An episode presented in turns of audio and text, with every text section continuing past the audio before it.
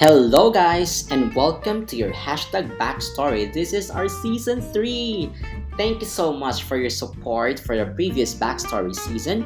It was a well worth listening to these stories.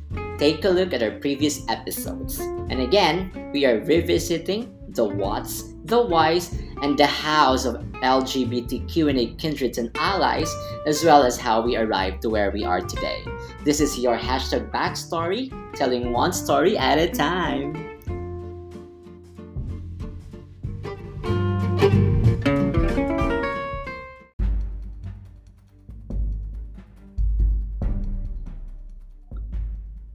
The ability to be fully present, aware of where we are and what we're doing, and not unduly reactive or overwhelmed by what's going on around us is known as mindfulness.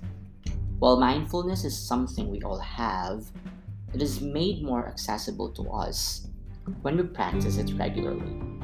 You're mindful when you bring awareness to what you're directly experiencing via your senses or to your state of mind, to your thoughts and emotions. Furthermore, there is mounting evidence that training your brain to be aware actually changes the physical structure of your brain.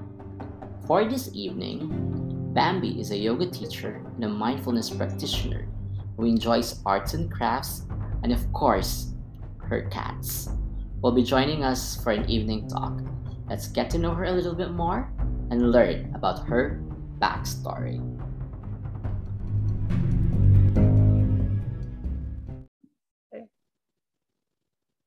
Hi guys, good evening. Once again, this is another episode of your hashtag backstory. And of course, we just celebrated our anniversary. So thank you for being so supportive since season one. And now we are on our season three. And um, just a short a little backstory as well uh, with our guest.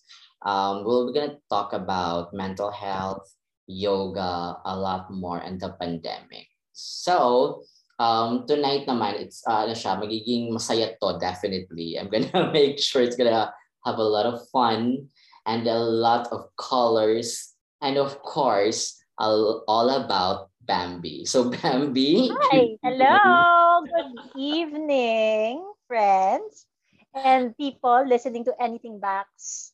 Yeah. Prepare five years of your life kasi medyo patatagalin ko tong podcast na to. Go. Oo, oh, mga five years. It's been so long. Parang tagal natin din nag-usap. Ewan ko. Siguro pandemic. Una, di tayo so, Di ba parang last year, we were really like catching up for a lot of times. But when yeah. I think we got busy at the same time. Yeah. So, parang nagta-try tayo mag-adjust sa buhay. Mm. We're trying na now na medyo nagkakaroon tayo ng sense of normalcy, ini-incorporate natin sila sa buhay natin. So parang mm-hmm. ano rin, parang the normal, the old normal in a more new normal setting gets. I parang ganun. And also. I, I, I'm I'm very honored na nakapag ano ka talaga, you've prepared for tonight. you've glassed up. Eh. Kasi si April at si Yani, ganda-ganda. Oo nga eh. So of course, uh, well, that's the, that's the, ano, the, the magic. The sabi ko, ko, okay. Sabi mo nga sa akin, like, girl, mag-ayos ka. Like, habang bahay lang naman ako, friends. Okay na yan. Hindi ha. Like, that is elevated. Sorry, excuse me.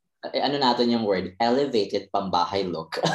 Oo, di ba nauuso na yan ngayon? Like, these brands of clothing na nagpo-produce na rin ng loungewear, like Uniqlo, like yung mga Agreed. na parang pambahay pero hindi mo kakakambasahan. As in, pambahay, pambahay na pwede siyang pang bumuli ng suka sa tindahan. Yung mga ganon. Like lounge. Correct. Diba? Para ba nag-zoom meeting ka, hindi ka mukhang ano gusgusin. Diba? Anyway, since this is a backstory and you know that I'm gonna make kalkal whatever the backstory that I need to know from you. Marami oh. tayo kakalkalin. Medyo I just 39 years old. Ko tayo with the discussion. But of course, um, prior to that, um, I think I've asked this last year. Um, but right now, since it's 2021, it's going to be a different um, lessons that na ano natin parang what are the the, the um I uh the greatest and the least lessons mo during this time And, oo, parang, yeah, so I'm gonna ask you with, first, what is your greatest lesson? And then, of course, the least lesson the pandemic gave you. Ano, the, ano, the greatest lesson I learned is to take care of yourself. I mean, not just your physical health, like yung, you mean not just your immune system, but also your mental health. Na alagaan mo rin yung mental health mo. You also parang reach out to friends, like and like do what makes you sane. Like what I did also, like to maintain some sense of sanity, because you know, like mm. ang daming nawala sa atin. Like we lost our jobs, we lost like the luxury, the little luxuries that we used to take for granted, nawala was like I kind of brought back some sense of the old normal. Like pag nag kasi diba like when the yoga studios were open, minsan may schedule tayo like Monday we take this class, Tuesday ganyan ganyan. I sort of did that again para lang magkaroon ng normalcy na parang mabalik ko na tapos minsan pag Wednesday, minsan 'di ba pag Wednesday, nagtuturo ako sa Yoga Hive. I teach there every Wednesday yin. Naging routine ko na every Wednesday, pagkaturo ko ng yin yoga, mag-order ako sa Cosmic na yung ano, 'di ba? Through Grab, 'di ba? Yung sin- either sinigang or kare-kare. Umiikot lang ako doon sa dalawang yun eh. Mm. Tapos I still do that. Like pag Wednesday, ay Wednesday ngayon, cosmic day, ganun. Tapos ano, pag Thursday, ano ba ginagawa ko? Ah, okay, ay ano, itong class na to. So easy vinyasa, ganun. Tapos mm. pag Friday, ah, yin to. Or two classes, yin at saka vinyasa. But now I've been, for example, pag Corwell, I go ah, I'm going to run cardio day ngayon. Yung ganun, just a bit of my normalcy in my life, alagaan ko lang. And also, yung mga toxic, not just the chemical toxics, but also the toxic people, toxic things in your life, kung kaya mo na siyang tanggalin sa life mo. So that's what you did? Ah. Marami. Oo, marami rin ako nalaman na, na may mga tao pala na hindi sincere na friends mo. Alam mo yun, yung parang na nagkakalabasan na talaga Mm-mm. So, ano, tanggalin mo na lang talaga sila. Like, if it's really, ano, causing your mental distress, like, kahit na, for example, i-unfollow mo lang sila sa social media. Kung takot ka that's pa mag-unfriend. Yeah, that's a good And actually, I've learned to prune, like, my face by social media. Like, periodically. Kasi minsan, di ba, minsan, like, you'd add people. Di ba? Like, ah, kasi nag-work kayo on a project. Or, alam mo yun, naka, naka-dinner mo lang. Yeah. Tapos hindi na kayo nag interact Tapos may sino, sino nga ba to? Sino nga ba tong tao? Bakit ko nga, exactly. paano ko sa na-meet? Tapos you sometimes in Facebook, hindi natin maiiwasan na you do post about, you do post um things na very personal. Correct. Or minsan, ano, it, it, it makes you very vulnerable eh. Kasi mm. Facebook is not just yung parang, it's not just like a social media post. Eh. It reflects you eh. So parang it, it kind you kind of get more vulnerable with Facebook. So parang you, all these times, minsan for example, pag nagra-rant ka or you let out some, but minsan nagka-status ka sa something na very ano sa'yo, yeah. minsan may mga taong ano eh, may mga nababasa ng mga these people na, saan ko nga ba ito nakilala? Alam mo yun? Parang ganun eh. Parang if you also prune your closet, na for example, kung halimbawa, nagamit ko na ba to in one year? Kung hindi ko nagamit to in one year, ano na, parang set aside na. Ganun din. Mm. So, uh, or for example, yung ginawa mo with the interactions, the social interactions that you had. Yes, yes. Tapos I maintained lang those na nag-resonate ako, yung, yung, at saka yung na-appreciate din ako. Yung medyo nag-resonate, yung pareho yung energetic level namin. Ganun. Yun yung ginagawa ko rin. Tsaka yung also, I maintain those who also understood me at my most vulnerable state. Kasi, ano, hindi naman tayo lahat perfecto. Parang girl angel ka, santo ka, forever kang, ano, forever kang good. Siyempre, there are bad moments. Tao lang, di ba? And mm. the people stick to you there. Sabi, na, kahit na in your most worst moment, sabi ko, ay, okay to. Ganon. Okay. Saka minsan, this is, uh, this whole year, like 2020 and maybe this 2021, doon nagkakaalaman yung character ng tao eh. Mm. Diba? Like ako, marami rin ako na-discover na, ay, ganyan ka pala. Ganon. Ay, ganito pala ako. Pati yung sarili ko, ay, ganito pala ako.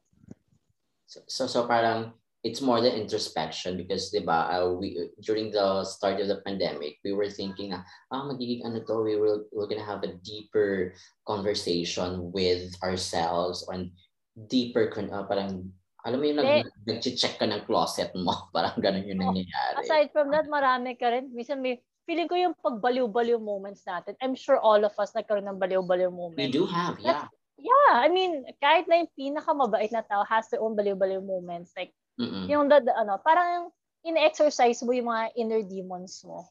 Yeah. Oh. And kailangan siya, no, na we, you need to face it. Kailangan mo ilabas. If not, para siya, oh, di ba bubulok? Mahirap yun. Kailangan ito. It's gonna oo, be challenging. Parang, hmm. Para siyang ano, let's say, uh, waste. Waste product sa katawan natin. Correct. Halimbawa, i-hold mo yung wiwi mo, kidney stone. Kung i-hold mo yung ano mo, yung pupu mo, you get ano, you get sick also. Constipated. Constipated. Or nagkaka-digestion problem issues ka. Exactly. Diba? Hmm, labas. Nakakatuwa naman na parang you've mentioned right or you've veered right away to um, you know cleaning the closet. The, the parang not the tip, the reading the closet but it's the social media closet. Pwedeng social media. Yung closet ko madumi pa rin. Oo. and, and, and, I, and I, gusto kong i, i ano, i-insert yung follow-up question. Ito. Um, did you ever had this um or at the, uh, I'm gonna recheck the parang rephrase the question pala. What's the biggest lie you posted in your social media? Did you ever have? The biggest lie? Uh-uh. May talaga bang kailangan during the pandemic? No, no, no. Kahit... No, yeah. It doesn't... Oo naman. Yung parang konting pa-hard sell ng konti. Oh, sige, Oo, sige. syempre, hard sell mo yung, let's say, yung ano mo, di ba? Or uh-huh. kind of, for example, akala mo yung naka-arm balance ka. Pero makakala mo sinode mo yung mga five breaths, pero actually one second na, screenshot mo lang yan. Mga ganun. ano Uy, lakas-lakas mo. Girl, hindi, ano yan, ang gulo lang yan. Siguro yung mga konting ganon. Parang konting... So that, that was a lie. Okay. Hindi well, pwede. Siya lie. Oo. Hindi naman siya yung lie, lie. Pero, pero parang inaano mo lang. Yung parang bin, bineben mo yung truth. Pag nakita mo, di ba, like, uy, naka-arm balance. Ang galing-galing niya. well, hindi, lang yan. One second nila, tumalpa. yan. Pwedeng, hindi, I'm gonna change the, ano natin yung question. Siguro, it's curation curated. Oo. Sino ba namang hindi nagkonting ano, 'di ba? Nagkonting tweak ng konti, nag nag-bend ng truth ng konti. Diba? Okay. So bending the truth, pwede yan. Or curating your own. Hindi mo kunin mo sinabi na, ano, sexy na, ano, uh, 5'10 na ako ngayon. Hindi naman ganon. Yeah, yeah, yeah. Or parang siguro, ito, ito. Siguro, like, for example, pag may pinagtataguan akong tao, hmm. Tapos, hindi ko pinapost for example na nandito ako sa lugar na to. Parang ipopost na, oh, alam mo real time. Alright. Oo, hindi uh, ako real time ganun. Or for example, let's say, ayoko malaman ng tao na naka-vacation ako. Hmm. Yung, for example, hindi ko pinapost yung vacation. Papost ko na lang sa date post. Mm. ganun. Yeah, kasi ayoko malaman kung nasan ako. Yung ganun lang. Correct. And I know also, Bambi, that um, hindi ka, you're not the extrovert type. You are the introvert type. How did you manage um, itong pandemic? Parang, I know there were challenges. Of course, sa mga extrovert, really challenging. But for introverts like you, how, how did you try to balance it out? Can you share it to us? Parang unlike yung mga friends ko na extrovert na, oh my God, halos bumubula na yung bibig nila, for example, na, oh my God, I to see people. Ano, parang there's not much change in my daily activities kasi like, umaalis lang naman ako when I work. Umaalis lang naman ako, for example, kung merong racket or gimmick or halimbawa, um, pag merong, alam mo yung may errands. Like, kailangan ko pumunta ng grocery, kailangan ko na ba ako. gusto ko lang mag-mall, di ba? But, ano, yung challenge yun, yung parang that freedom na kung gusto mo nang umalis, hindi ka basta-basta pwedeng umalis. Like, for example, like, ay, gusto ko lang, naka, gusto ko lang pumuntang ano, um, let's say, I wanna, go, wanna hang out in a Starbucks. Una, pwede ka bang pumunta sa Starbucks na yun? Dahil may ibang Starbucks, sarado. Depende mm. sa brand. Mm-mm. Or just want to change your atmosphere. Tapos yung, alam mo yung parang pagpasok mo ng bahay after going out, um, it's, it's the whole, parang galing OR. Mm. That whole routine of disinfection, like, worth it pa ba? Yung aking routine disinfection, akala mo, nag-opera ako ng tao, tapos pupunta, kailangan sterilize ako, kulang lang pasok ko sarili ko sa UV machine, di ba? Uh-huh. Tapos I can't, yun nga, like, ay, hindi pwedeng makatravel. Like, alam mo yung, you know, some people, they go on these random, like, uy, may seat sale! Book tayo ng ano, alam mo, yeah, yeah, yeah, yeah. now. Siguro yun lang yun na miss ko. That freedom to just be more spontaneous. Na, yun lang yun na miss ko. And of course, to see a face. Kasi lahat ng tao, di ba, nakamask. I know, I know. Oo. And, and also, Bams, um, may ba, may na-explore ka ba? Of course, na-mention na to kanina, but I want to know a specific if ano yung na-explore mo uh, uh, with yourself during the pandemic. Oh, like, anong explore ko? Yung skills. Maybe hmm? new skill sets, yes. I found new skill sets. Like, oh my God, marunong ako mag-Excel. Like, marunong ako mag-Microsoft Excel. Natuto ako mag-Microsoft Excel. For the first time. Like, actually, kasi because of the pandemic, like, I worked for a year with a local skincare brand. And it was totally different. Like, the, apparently, kasi, di ba, I was in the beauty industry since 2007. So, I hmm. was in the artistic side. Yeah. This is the more, ano, the, the logistics operation side na where kausap mo imbes na artista, imbes na publisher, kausap mo pabrika, kausap mo messenger, di ba? So, it's not the the glamour side. So, alam mo, yung tipong ka- kaharap ko, Excel, kaharap ko table. And tas ngayon, tapos sabi, I learned, I natuto ko noon. And I was able to also apply those skills na gumagawa ng, ng sales report or sales tracker dun sa, for example, pag sa class cards ngayon ng mga estudyante ko, natatrack ko na na, oy, nakabayad na ba itong estudyante to sa akin?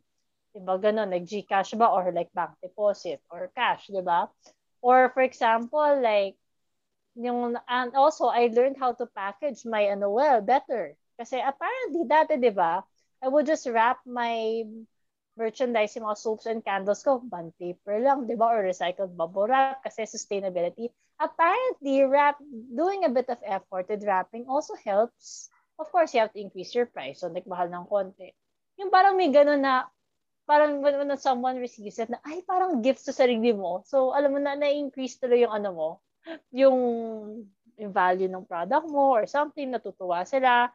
And yun, like new skills, like I learned how to vlog kasi because of the pandemic, ano pa gagawin ko? Ang dami. Mm-hmm. Ang dami rin. Tapos, minsan, at saka also, you, you can't only be self-aware. You also have to be more conscious about others. Kasi minsan, hindi mo alam na hurting-hurting ka na, pero may ibang tao, hindi kaya yung pag-hurt, yung heads, walang headspace na sa hurt mo. ah. diba? Uh-huh, yeah. For example, right. like, for example, di ba, like when you feel bad, like, oh, meron ba, minsan yung sa kakausapin mo, may sariling deal-deal na problem din. Correct. Tapos pa, tapos magtatampo ka na, ay, bakit hindi ka nakikinig sa akin? Yung pala may pinagdadaanan pala to. Like, you also have to be mm-hmm. sensitive with others then. And I'm normally not sensitive with others kasi I'm such a brat. Pero, pero ngayon natuto like, okay, I have to be, this, be very sensitive. Like, even like a simple Facebook post, minsan some people can also, minsan you have to think of, ano, you have to think of before posting. Kasi mm-hmm. baka may inaano ka, baka may natatamaan. Okay. But right now, 'di ba? Kahit na simple color lang ng damit mo, trigger na pala, 'di ba? Oh, I know. anyway, let's get color lang ng damit, hairstyle mo lang trigger na. 'Di ba? I mean, it can be something like that. So, pero kung may na-hurt, edi sorry, hindi ko naman, ano ko naman, ito lang nabunot ko sa closet, kaya ito yung suot ko. Correct. Ganun lang. It, it was never your intention to to to, to do that naman. So, parang, I think. Oh, like you um, also like you also have to deal with you also have to understand why people like that kahit hindi mo intention. Parang mm-hmm. eh, nakasagasa ka eh, di ba? Yeah. and, and and saying sorry or making amends is really fine. Oo. Mm-mm. Oh, parang kabaan mo yung pasensya ko. Parang, oh my God. kain pa ako ng pasensya cookies. Yeah. Anyway, ito pa. Um, right now, since we, we were talking, I know uh, we just celebrated uh, mental health awareness, di ba, noong October. Yes, very I important. Want to know, ano yung current na, sinabi ko to kanina, like the headspace or yung mindset mo ngayon uh, during this time, ha, like etong panahon. And then, um, saan mo gusto pumunta kung hindi nangyari sa COVID? Ay, nando, may bucket list ako friendship. Because you all know pa, kasi for me, travel is my reset. Uh-huh. Like, stress ka sa buhay, stress ka sa syempre, stress sa work, you, you have this routine, parang you just need that break. And that's why we travel. Para nare-reset yung utak natin, nare-reset yung, pati nga yung katawan natin nare-reset kasi iba yung pagkain, di ba? 'Di ba? Parang nare-reset. It's just my reset. So Absolutely. parang to take you out of that rut. I mean, kahit na for example, not just the international, pero kahit na for example, local, pumunta ka lang Tagaytay, maiba lang yung hangin mo, 'di ba? Mm-hmm. Eh what more, 'di ba? La, nakakulong ka sa bahay na 7 24 hours a day, 7 days a week, and 'di ba? Mm-hmm. So, ano, parang um there are bad days. I, it's not very easy. I still have my bad days. I have my very good days. Parang, ano lang, take it as it is. I actually, dati, di ba dati we plan na ito gagawin natin. Right now, hindi na ako nag-plan. I just oh. take it like one day at a time. Not, not really super plan. Like, take it one day at a time. Yeah. No minutes. Parang yoga lang. Parang just come there. Mm-mm. Tapos, ano lang, take it as it is na lang para make it your little adventure. Tapos, you ask me where would I go kung di naka-COVID. Mm-mm. One thing, I'm sure yoga studios are still open kung walang COVID. So, I'd still be teaching. And siguro, I'll be still teaching yung mga, ano ko, not only yin, but I'll be teaching vinyasa. Siguro, mm-hmm. I'll still have my every Sunday ritual with Yoga for Life na nagtuturo at nagla-lunch tayo sa bench cafe, di ba? I know. That culture. Oo, talaga may table para sa atin, right? And tapos you'd be flying, ano, di ba? Flying from, ano, from like, CDO to here periodically, di ba? And Correct. then, my, and kung hindi nandito, siguro, I would be going to my travel bucket list. Nakapag-uuna ako ng travel bucket list. Oh, what okay. are those? First off is Japan. That is like my ultimate favorite country. Like it was love at first sight. Second, of course, is Singapore. Kasi mm-hmm. those are the two countries na pupuntahan ko. Third, my third discovery, of course, Korea. For some reason, Korea is so uso right now. Right, diba? Maybe because of the series. But for me, it's the food. Like, more, that's how I, ano eh, yung food ng Korea, parang it's something new. Kasi also, parang, I wanna see it in a different light because nung bata ako, like, yung stopover lagi, kasi pag pupunta kaming states, yung stopover lagi, in Korea, Seoul. Mm. At alam mo hanggang airport lang, parang ilang beses na ako na, hang, na Korea na hanggang airport lang. Kasi ah. lumabas ng airport, makita ko tong bansang to na lagi ko nakikita. And everyone's like saying it's so nice. So sabi uh-huh. ko, sige, like, of course, and the food. Mexico is actually one because Whoa. apparently, yes, the his not the history because apparently our Filipino history, yung Spanish influence, nag-stop over pa sa Mexico. So, I want to see the similarity of our history with Mexico. Kasi we're both, ano eh, we're both colonies ng Spain eh. Mm-hmm. So, diba, parang I want to see the similarities. Plus, the language is easy to learn. As you know, maraming, most of our Tagalog words are, ano, sa Spanish, halos pareho. Yeah. So, madali siya matutunan. I'm actually learning. Again, I'm refreshing my Spanish vocabulary again. Ah, talaga? Walang, nag- eh, walang nagawa eh. Wala. Mag-aral ka na lang. Mag-aral ka na lang ulit. Kasi diba sa school, diba sa school, um, they teach you, I'm sure sa inyo, foreign languages. Siguro, ewan ko kung Spanish or, ano, usually Spanish, tuturo sa school. Mm-mm. So, yun, I used to take it for granted, ganyan, ganyan. So, nakita ko, okay, so may sense pala siya because and it also develops your critical thinking para hindi na, na stagnant yung utak. Correct. And as for oo, kasi parang ginagawang practice, I speak to the cats in Spanish. Yung very small lang. Tapos yung nag nagdadalag tapos for example like nag nag nag-attend ako ng yoga class sa YouTube may Spanish. Yung para lang para na makuha mo yung ano, yung ear, yung ano, yung tintenga mo lang masanay. Although minsan hindi, ako, hindi ko sila maintindihan. Titignan ko muna yung video. And my goal is like to watch those campy telenovelas. Alam mo yung mga yung super sampalan, body content, big hair, punchy curl. The soapy opera. the, the campiest of all soap operas without the subtitles. Because apparently, there are a lot. Now, what, there's more than Marimar, Marina del Barrio, Pasión de Amor, Ruby. There's more than that. Like, there's all these campy soap operas I so wanna watch. Kung yung iba nababalik sa Korean novela, I'm very old school with the latte, with the Mexican telenovela. Mm. Wait, that's very sad. Ano ha? Na, ano ako doon, natuwa ako. Oh my, parang gusto, alam mo yung parang, parang nakakatuwa. Gusto ko lang malaman kung bakit sila nagsasampalan, bakit niya tinulak sa stairs yung si girl. parang curious ako, bakit kayo nagsasampalan? At ba't kayo lahat naka-cocktail dress? diba? Sige, dahil dyan, since na-mention mo yan, did you Hindi have... Hindi fluent ah. Oo. Eh, no, no. I, I, hindi naman kita magsalita yun. I mean, kung magkakaroon ka ng chance na magkaroon um, ng isang telenovela, uh, anong tele, ang ano yung magiging saan doon sa mga alam mong telenovela ang gusto mong kasali ka? Ay, ako yung artista. Oo, tapos That's yung mga na, dumaan na ng mga teleserye, ng mga telenovela. Oh God, wag naman ang probinsyano. Baka nakalock taping ako forever. Wag naman yun. Hindi, maging part ka. For example, madami dami na mention mo. Or na. as an artista. As an artista, and ano yung role mo? God. Ano mo? Anong course, telenovela? Of course, I want to be a kontrabida. Oh my God. Mexican talaga. Yung Tagalog yung naisip ko eh. Go for Mexican. Mexican tayo. I don't know eh. Siyempre, Mexican, ano, pwede ba yung classic na ano, pwede ba yung classic na Marimar Rosalinda na lang? Pero gusto ko kontrabida. Oh, so kung sa Marimar, it, you're gonna be Angelica. Kasi that's Is the that a new character? Pwede namang mag-add ng new character. Sige. And why?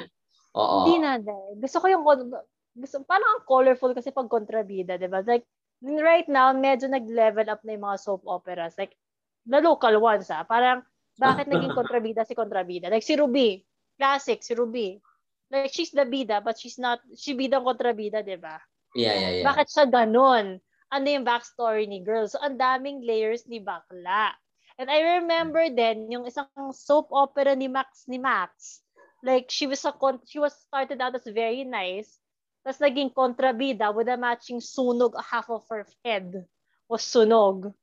And they killed her by electrocuting her. Or did they, yeah, they electrocuted her in the end.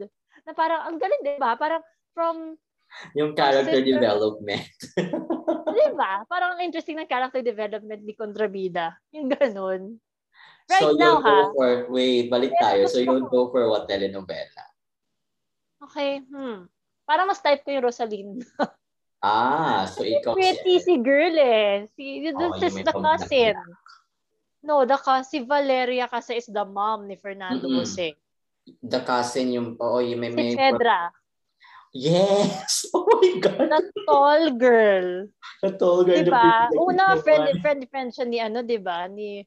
Pero then, naging mabait. Parang ano eh. Hindi, nagmatigas si girl hanggang huli. Oo. Oh. Nagmatigas si girl. But I want to do a remake na bigyan mo ng backstory si Fedra kung bakit siya mal bakit siya ganun. Attitude. Oh.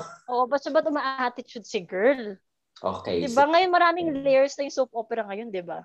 Oh, sige. Nasagot na yung question ng si Pedro. Oh my God, ako get over nito. Ang funny ba? Kasi sinasabi na hawig ko daw siya. So, ayun. Oo nga. Ngayon ko lang naalala. Ayun. So, okay. Parang Kasi, siya yung umagaw kay Fernando Jose or something. Pero before that, meron pa siyang isang boyfriend na yun ang bumuntis sa kanya or something. marami, maraming, ano, I have to watch Sige. that soap again. dahil napag-usapan na natin ang backstory at lumalalim na tayo sa ating discussion. Ito naman. Naging IMDb na ako. Oo nga eh. Anyway, alam ko naman na you've been really supportive with the LGBT community. And of course, yeah. you're an ally. So, take us back. Paano nagsimula ang ano mo, pagiging you are really close to the community. And Oo. ano yung ano, parang uh, paano nagsimula yung yung kwento mo Okay. So, being with sabi na nga ba? up to present. Actually, oo. Pero na, ma, marami na ako kilala mga bading. Si mga teenager pa lang ako. Usually sa village. Kalaro ko sa volleyball. Mm. Nakakalaro ko sa volleyball. Oo, kasi sino ba magiging friends mo? Kundi mga, syempre pa nag, nag, nag-walking ka sa village, kalaro mo na naging kalaro ko sa volleyball.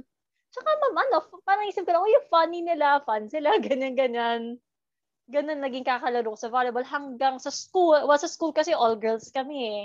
Mm. Tsaka sobrang girly girl. well, sobrang girly girly talaga lahat kami. So, ano wala na siguro exposure na namin siguro sa parlor, yung you know, the usual. Mm-hmm. Tsaka even the port- the portrayal ng mga uh, bading sa media. Alam mo naman, like the classics, si Roderick Paulating, isa pa, parang sidekick lagi ng ano, ng bida or something. Mm-hmm. Tapos, eventually sa school kasi, I have, meron akong friend, may friend kasi ako na, ano pala, parang actually, crush ko siya dati. time, crush ko siya. Tapos, syempre, nagka-boyfriend ako. Tapos, okay lang, but we're still friends. But for a while, he was my crush. Tapos, apparently, parang nalaman ko pala, nalaman namin na, ano pala siya? Bading siya. He's part of the community. Oh. Yeah, na recently niya na-discover na oh. also, ano, parang recently. So, nag-come out na siya. Okay. Like, oo, at that time. Tapos parang hindi namin mag, although sabi, doon ko lang first time nakita na yung, yung process. And I found him na sobrang yeah. niyang happy. Alam mo yung sobrang he felt so free. Authentic self, although, yeah. Oo, na parang iba-ibang klaseng happiness yung nakuha niya. Uh, Tapos, so naging very close kami. Parang kaming Will and Grace. Diba? Parang kaming Will and Grace. yeah, super Will and Grace kami. Tapos sobrang, alam mo yung nap, tapos so, nag-split kami ng dati kong boyfriend. Siya yung ka-confidant ko. Parang, oh my God, daig pa niya yung mga straight guys. Tapos sabi ko, grabe, daig pa niya yung mga straight guys na magtatawid ako. Yung mm. aalalay sa sa akin. Y- yun. Like, doon ako parang nagkaroon siguro naging, nagkaroon ng closeness. Like, mm. nagkaroon ako ng friend again. Plus, of course, make sa mundo ng makeup. Yeah. Ang dami.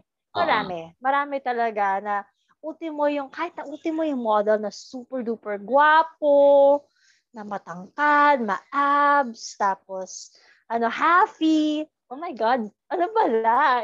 Hindi pala ako yung type. Kaya uh-huh. pala kahit yung kamarter niya, biki-bikini, hubad-hubad na, dead mo pa rin siya. Sabi ko, grabe, dead mo pa rin siya. Why? Tapos doon ko nalaman na it's not just, siguro like no when my younger days as a makeup artist, doon ko lang nalaman na it's not just yung mga budding that we grew up na knowing sa like sa TV. Yeah. Mm-mm-mm. Marami rin palang flavors. You have a better then, understanding, yeah. Mm-hmm. have a better understanding. And also, I have a professor who's transgender. Siyempre, dati tawag natin bading, di ba? Correct, because we don't have a terminology for that. Yeah. Oh. Until she educated me na, no, sabi ko, sabi, I'm a transgender. Like, I was assigned male at birth, but I'm a woman. But I know deep down that I'm like, oh, may better understanding na ako. And then also learning, like also learning also with my colleagues in the LGBT community na alam mo yun, like they are actually very good people. Like, syempre, if you're if you grew up very conservative, ay, wag yan, masama yung mga yan. But yeah, they're actually, yeah. that's not, hindi siya parang, it's not an anomaly actually. It's just like, it's like a color of your hair, Mm-hmm. Like yung ano yung gender identity mo is actually the color of your hair. Tsaka hindi lang sa bading may iba-ibang klase, pati rin actually sa lesbian. Mm-hmm. Like you have the the stereotype na lesbian na yung ano yung short hair, nagdadamit boy. And you have the pretty girl na Yes. Ah, talaga. You have the pretty. Or minsan dalawa silang pretty. Yung, mm. yung ganun. Na, that's you have a better understanding then. And also, another trivia is that this was the early 2000 mid 2000s. Mm. I did makeup naging naging very big issue to kasi syempre I grew up in a conservative world, 'di ba? I did makeup for one of the first LGBT magazines in the Philippines. I don't know if you know si Ketchup magazine. Well, wala na siya ngayon because they they lack the funding because hindi pa siya ganun katanggap back then. But I did makeup, tapos, ayun, parang na-discover, mas mababait din sila. And now, ano ba yan? May langaw ba dyan? And then you get to have a better awareness and you also have also to be sensitive with the people that you work with. the people that you work with around you and also um na parang it's not just like like your gender identity is not just like ano, parang hindi siya sakit, hindi siya dapat ano, hindi siya it's a normal thing. It's just like color of your hair, color of your skin or ganun pala, ganun siya. And there are people that you also need to to support yeah. lalo na lalo na, na right now na still hindi pa meron ba hindi tanggap Correct. and also lalo na sa poll marami ding ano, meron din people in the ano, in the community. And lalo oh, na sa yoga for life. Yung journey mo is from nag nag ano, yeah. from, from the community and then also the the uh, for example, the industry. So from makeup yes, to to pole yoga, dancing and then pole, to yoga. To huh? yoga. And I've also met the flu, yung mga fluid, di ba? May yes. mga ganun din pala. Oh, yeah. You have fluid, oh. yeah, correct. Hmm. And yung mga ano, yung mga may, yung mga may preference sila like androgynous sila, pero mm. gusto nila ito. Correct. Pero damit sila ganito. But there are. And it's actually ano, and it's actually very interesting. And it's a very, parang na, namulat, namulat ako. Yeah. Lalo. And I have now a better understanding of everyone. Tapos, ang minsan nga rin, I find it really sad some of them have to under na, na, na naranasan nilang mabully noon. Yeah. Like, lalo na yung pag-conservative yung family. Or for example, nag, nasa all-boys school or all-girls mm. school, nabubully. Ng, hindi lang ng classmate, ng teacher. Super kawawa yung, Aww. yung hala mong nagpo-protect sa'yo, yung pala inaano, kaya may mga taong ganon. It's really sad. And I'm very happy for like organizations ngayon na who actually support, na nag-help na, nagkakaroon sila ng support group, di ba? Kaya nga tayo nagkakaroon ng pride. And actually, ang ganda sa pride, I don't know kung fate ba or anything. It falls on my birth month. Di ba? Oo nga. oh, and fun thing, trivia sa akin, nung bata ako, nung they would, te- they would tease me as bading. Di ba? Ako naman natatawa lang ako. But apparently, okay. parang, yeah, natatawa, they would tease it as such a bad thing. Mm-mm. Na nung, nung, I think when I was younger, this was like high school days, ganyan. Mm-mm. Siguro like, maybe because um, I always have the, kasi all girls school kami, lagi ako yung male role. Ah, lagi ako yung male role sa school. Stereotype ka tuloy. Oh my God. stereotype ako na bading ako or feeling ko dahil galaw-gaw akong tao. Siguro hmm. like ano, siguro parang, siguro parang na siya, premonition na na ano ako premonition na ako sa takong tao ko ngayon. Alam, normal, ano, marami akong friends na body. Bakit naman? I don't take offense in it. Natatawa lang ako.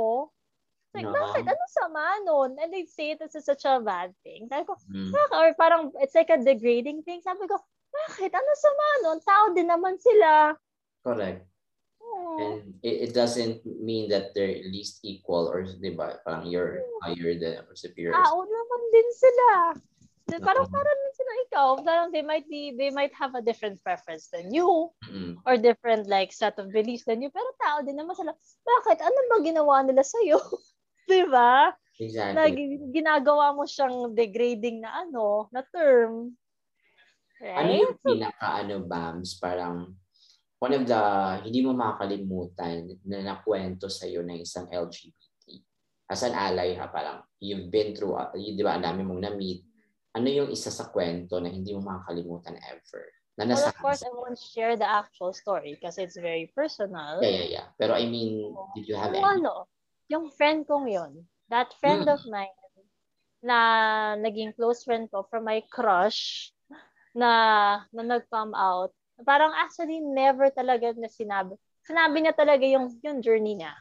Aww. Kung paano nangyari. How he literally fell head over heels in love Mm-mm. with someone. Yung parang, alam mo yung, parang akala ko nangyayari lang to sa soap opera. Akala ko nangyayari lang to sa pocketbook. Yeah. Pero oh my God. O sa, sa indie film.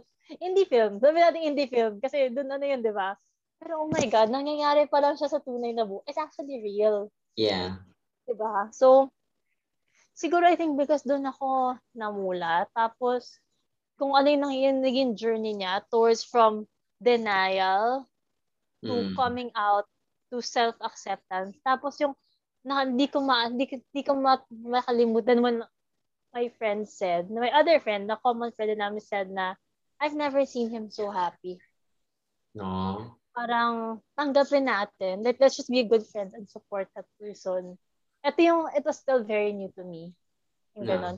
And yeah. to think, pinagseselosan siya ng ex-boyfriend ko dati, di ba? Kasi crush ko nga dati. So like, ayun eh, parang sabi ko, oh my God. Like, yeah, siguro yun yung parang naging eye-opener ko. Mm-hmm. Although, yeah, I had my budding-budding village volleyball friends, di ba? na, na parang more of like, talaga natutuwa lang ako sa kanila. Yung comic relief lang sila. Pero kasi la, ang dami nilang punchline ng tatawa ko. But we have the, with this, medyo serious, we have a deeper understanding. And yeah. oh my God, when I was a makeup artist in the makeup na encounter, Mm-mm. minsan yung mga bading, they would speak yung talagang hardcore gay lingo. Gay lingo, oo. For some reason, I kind of understand it, but I can't speak it. Oo, na-decipher mo pala. I kind of get the gist. Pag nag-uusap yung dalawa, sila sila lahat, sabi ko, medyo gets ko. But I can't speak it. Pero yeah. Pag kinakausap ako ng ganon, ah, okay, sige, ganon. Sige, since na-mention mo yung gay lingo, what's your favorite gay lingo? Na... Wala. I treated like, wala namang specific. Yeah, I mean, like, pero... one of your most iconic lines na hindi mo na parang talagang tumatak sa iyo. Oh my God. Wala, wala naman. Kasi like, ano eh, talagang iba-iba silang ano, iba-ibang, ano sila, inter, may, may, parang ibang dialect.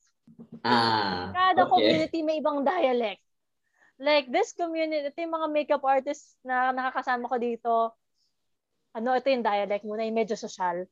Uh, Tapos, meron talaga hindi marunong magsalita, pero Bex. Ah. Talagang ano, sabi ko, ah, okay. Hindi talaga. Pero pag sama, yung mga pag-hardcore na, okay, medyo hardcore to mga to. Wala na akong maintindihan. Ganon. Kaya, pero nakakatuwa rin naman na ano, nakakatuwa silang kasama. And ay, Diyos ko yung pusa ko, iniinom yung sa labat ko. And, but, uh, and they're actually very supportive of you. Parang mm. sila pa yung, for example, sila pa pag umiiyak ka, oh girl, hi ka na dito, kain na tayo dito, ay kain na natin yan. Mm. O sige, cry ka na. Sila pa yung ganun sa akin. Mm. Ganon.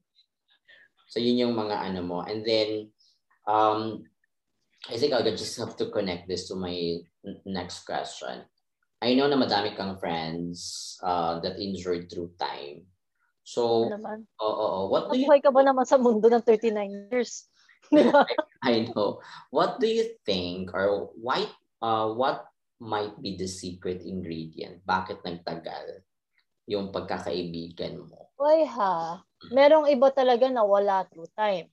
Yeah. Pero Siyempre, mga kaibigan mo ng kindergarten ha. Ano yung mga secret ingredient? Siyempre, yung classmate ko ng kindergarten, hindi ko na siya best friend niya yun. Hindi ko alam kung may Facebook yun eh. ba? Diba?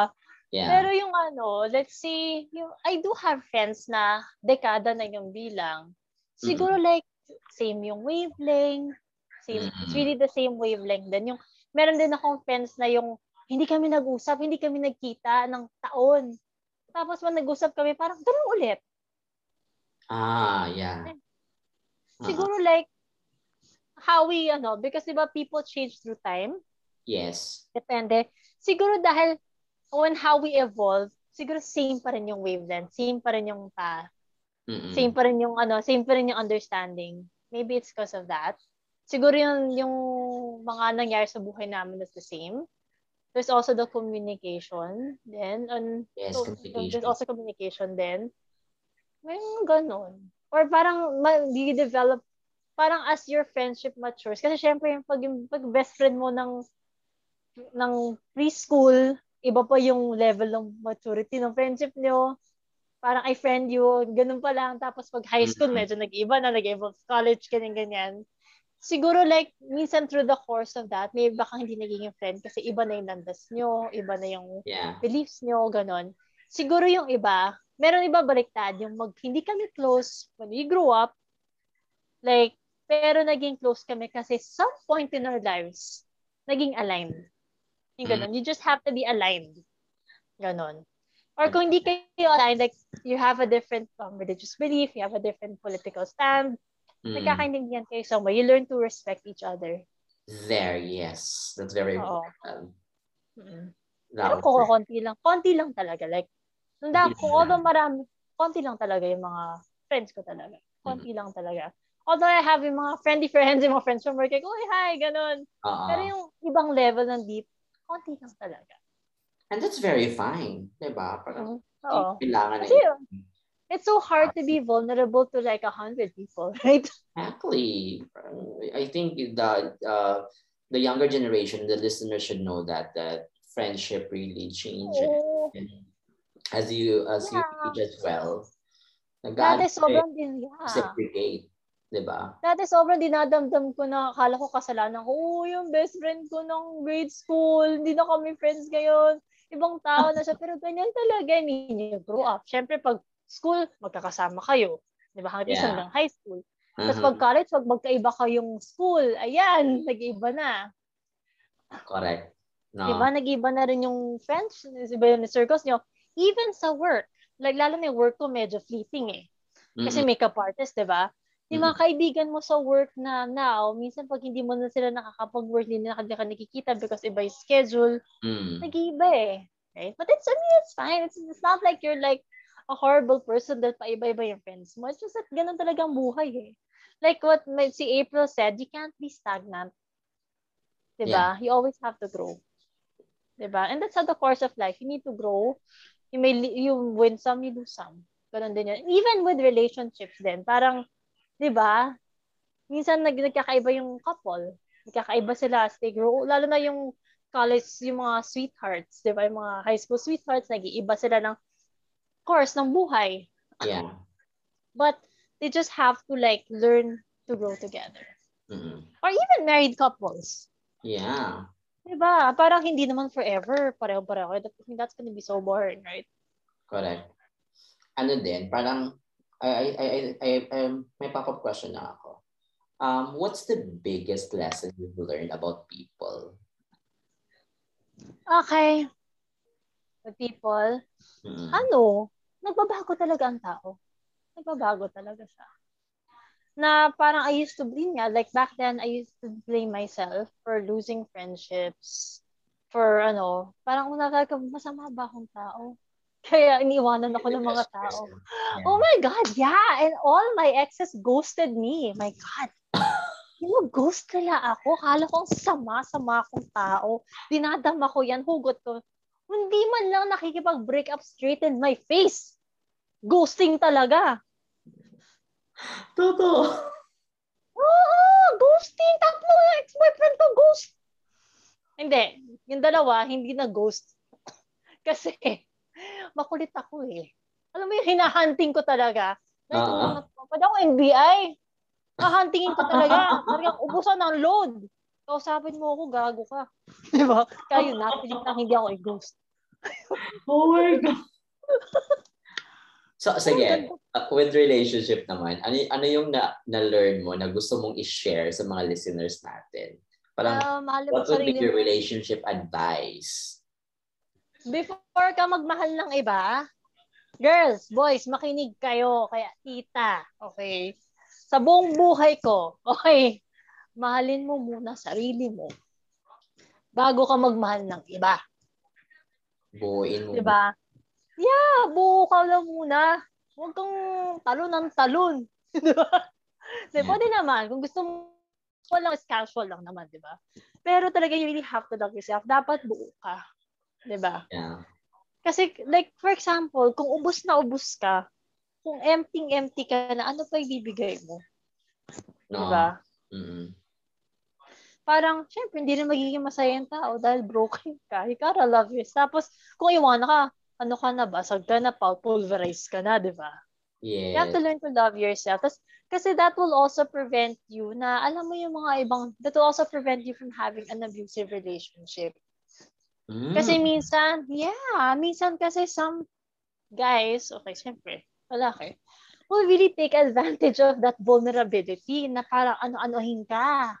Mm-mm. Na i-boss-boss ka, na parang, hey, ano siya, may bad self, may mga ganon. Or minsan, kung halimbawa, gago talaga yung nakadate mo, di ba?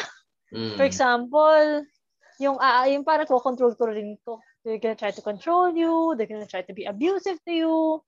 And lalo na if you don't, so parang if you don't that? have that self-love, if you don't have that self-love, una, you won't be able to get out. Ah, yes. Uh-uh. Kasi, Or parang kahit na sinasampal na sa'yo yung katotohanan. Yeah. O kahit na sinasampal na sa'yo ng katotohanan, nanay mo, ng kaibigan mo, ng tatay mo, hindi mo pa rin makikita.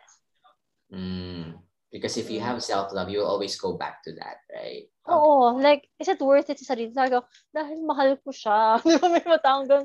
Mahal ko uh, siya. O, ah. bakit mahal mo sarili mo, girl? Di ba? Yeah, yeah, mahal yeah. mo sarili mo. Oh, mamaya mapano, ma-TV patrol ka dyan. Di ba? okay, pero that's very true ha. And it's very timely din na yun kailangan natin na um, it, it may be cliche, super basic niya at very simple. Pero ang hirap niya. Uh-huh. Diba? Oo. Siyempre, when you're there, I mean, hindi, when you're there, iba eh. Yun nga, like kahit na sinasampal na sa yung katotohanan ng magulang mo or ng kaibigan mo, kapatid mo, hmm. iba pa rin. But always come to that. Na learn to love yourself first. I mean, it's not selfish to love yourself first, di ba? Of course. Mm-hmm. Kasi parang, I always tell my students kasi, yung ending spiel ko lagi sa classes ko, na thank yourself na for coming to yoga, mm. for allowing yourself some one hour of self-care kasi nag-practice ka, as in whatever intention you have for yoga, kasi na, na, na, na you dedicated one hour to yourself, walang distraction, wala nang uutos sa'yo, nothing.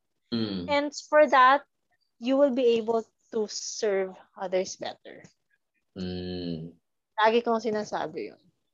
Para kailangan buuin mo muna yung, buuin mo sarili mo, fill your cup, and then you'll have more to give other people. Diba? Pag teachers, diba? As a yoga teachers, we get burned out. Pag burned out tayo, parang wala na tayong nabibigay sa estudyante namin, yeah. natin, di ba? Ay, parang, depleted ka na. Yeah. Depleted true. ka na, pagod na pagod ka na. Parang gusto mo makasabasa na, pero no, ka nasa Surya A ka pa, di ba?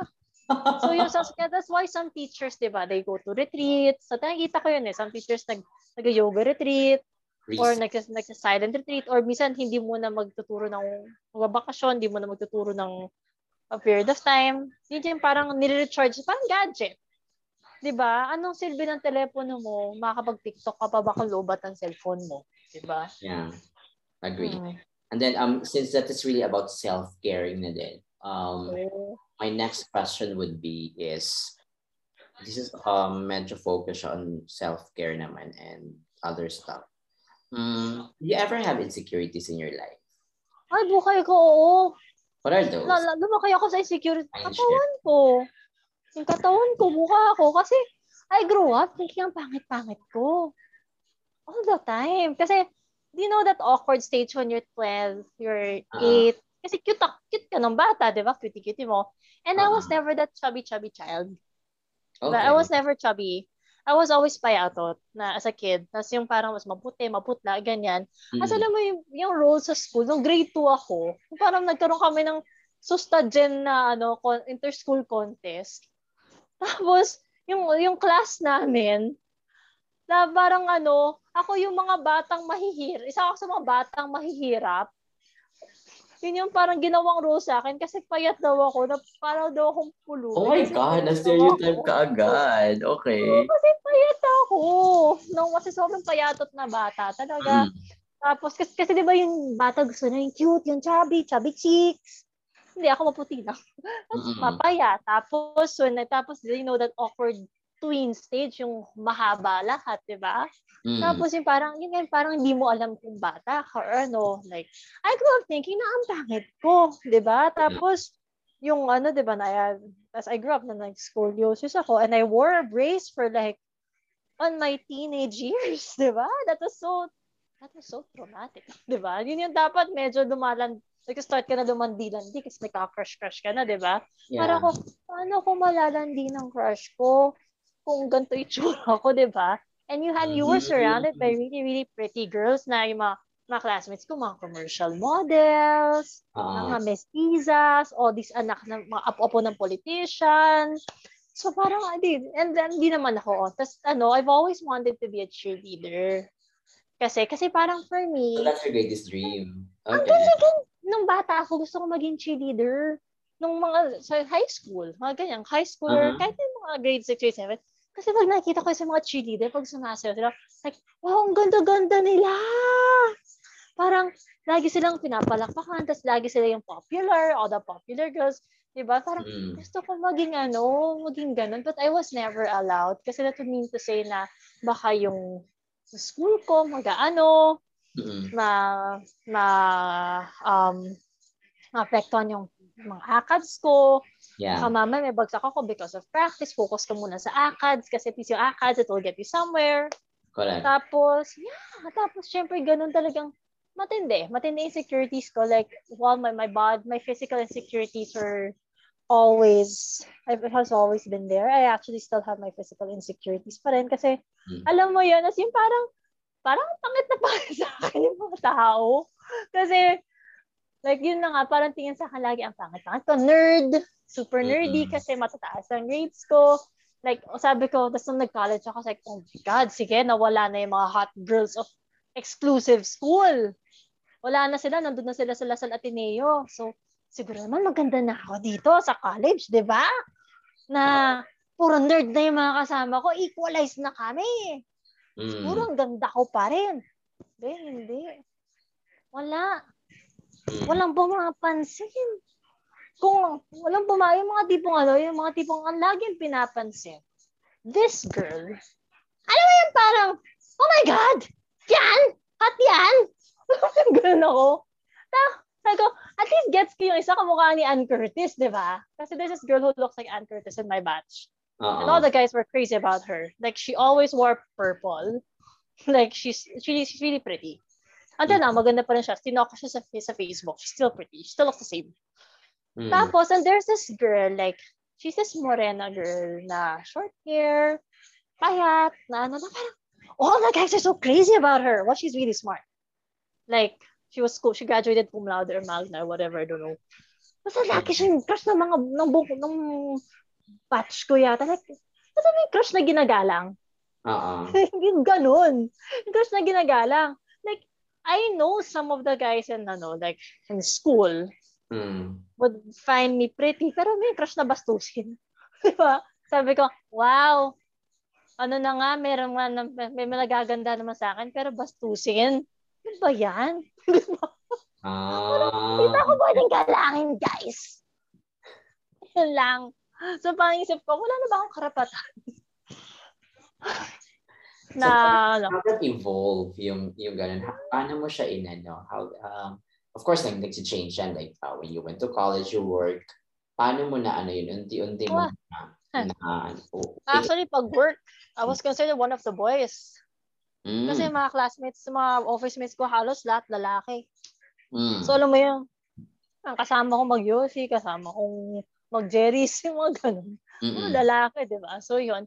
I think makeup also help na kasi we would model. Kasi pag sa no, makeup ah. school ako, na for example, like syempre tulong-tulong sa portfolio, you're just starting, you can't afford naman to hire all these models. Ganyan. Mm. Uy, tayo-tayo na lang. Yung ganun. Tapos mintas inayusan ako ng classmate ko. Like, I have this class, classmate. She was like parang my mommy figure. I don't know. parang... So she was like a mentor, parang, ganun.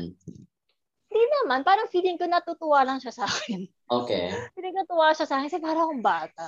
Ganon. Na parang, tapos yung parang feeling ko, ay, ganun ako. Tapos lagi mataas ang grades ko sa makeup school. Like, I would top all the exams. Tapos, parang, yeah, I was a nerd. Well, tapos ano, tapos sabi, tapos yung parang lagi na naayusan, tapos sabi niya, oh my God, you look like a socialite, na ano pala, sabi ko, ay, okay, hindi ganun. That's siguro like that help na, ay, pwede pala ako magmukhang tao. Mm. Yung ganun. Like, at least ito man lang. Kasi na uh, body insecurities pa rin kasi I didn't have, I don't have big boobs. So I was really, really skinny. Mm-mm. Tapos, what, ang talagang nagano was pool. So, and I really so, owed it to pool. Ah. Yes. Di ba? Kasi sa pool, uh, syempre, it's more, you, you get to be strong. Tapos iba yung aura ng mga pool dancers. Oh my God, I remember the first time na nag-pool outfit ako. Nahiya na ako maglakad naka-sports bra. Kasi kung nagsiksi ng shorts ng pool, di ba? Correct. Para siyang, para siyang panty. Mm. So parang sabi ko, okay lang ba to? Tapos sabi ng teacher ko, alam mo, pag mas mahaba pa yung shorts mo, mamatay ka. Pag bumaliktad ka. Ganon. Tapos, sabi, tapos di naka, nagano pa ako, sando pa ako, t-shirt po, nagpo-pull. Tapos sabi na isang teacher, like, she's this dancer na super sexy. That she's a tiny girl, super sexy. Ano ka ba? Tanggalin mo na nga yan t-shirt mo. Mm. Sabi niya, init-init. Sabi ko, nakakahiya. Gumaganon pa ako. Sabi, kita mo nga ito mga to. Okay lang yan, tanggalin mo yan. Tapos kita mo, hindi mo nag, eventually like, nagkakaroon ka ng self-confidence. Really like, oh my God, okay lang pala kahit may konti. Just you see all these classmates ko na yeah. medyo plus size, may build ng konti, tapos uh-huh. may mga may mga konting celebrate. Sige, sexy pa rin. Yung gano'n. Yeah. Like, oh my God, pwede palang ganito. So, Paul gave me that body, yung parang that body positivity. And at yeah. that time then, medyo nagkakaroon na rin ng move for body positivity na whatever yes. shape you are, whatever your angle your body is, as to, sabi, you can be, ano, because you're strong and you're confident. Like, what you can do, like, like, girl, what you can do is what normal people wouldn't, can't do. Diba? So, ano, mm. diba? Ganon. So doon nag-start din yung journey mo. Nakakatawa. Parang una like, yeah, like I grew up like being very insecure with how I look. Mm-hmm. Na parang sinasabi na. Tapos yung tapos na, oh my God, ang pangit mo. Kasi wait-wait mong bata. Ganon. Yeah. Parang ikaw yung batang pulube sa school. ikaw yung laging pulube. Ikaw na lang cast namin na pulube mm-hmm. sa school presentation kasi payat ka. so, Ganon. you've mentioned this na from Paul and then um, i-connect ko lang din to the another to the next question. Since um, you've been practicing yoga and mindfulness, how pan, paano naman mas naging mas nag-integrate yung from pole dancing to yoga and mindfulness? And oh. how did it affected your lives? Ano, like actually when I got into yoga, because it was because of pole, because most of my classmates from pole were yoga teachers, so parang invite ako sa class nila with Yoga for Life. Kasi, uy, uy, class ka, libre lang. Ganon. Tapos sabi ko, oh sige, ganon. Tapos syempre, ganon. And then, para siyang naging balance because pole is very dynamic very parang pabonggahan. Diba? Din yung culture ng pole eh.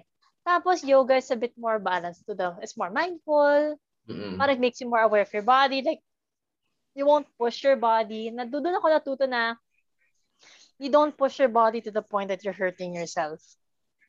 Ganon. No, na, for example, sa pool, sige, ano pa, reach pa, reach pa.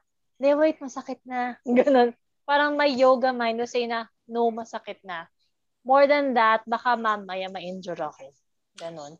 And wow. also because makeup is also very the same. Like the makeup industry is very dynamic, very ano, very very ego driven kasi pabonggahan.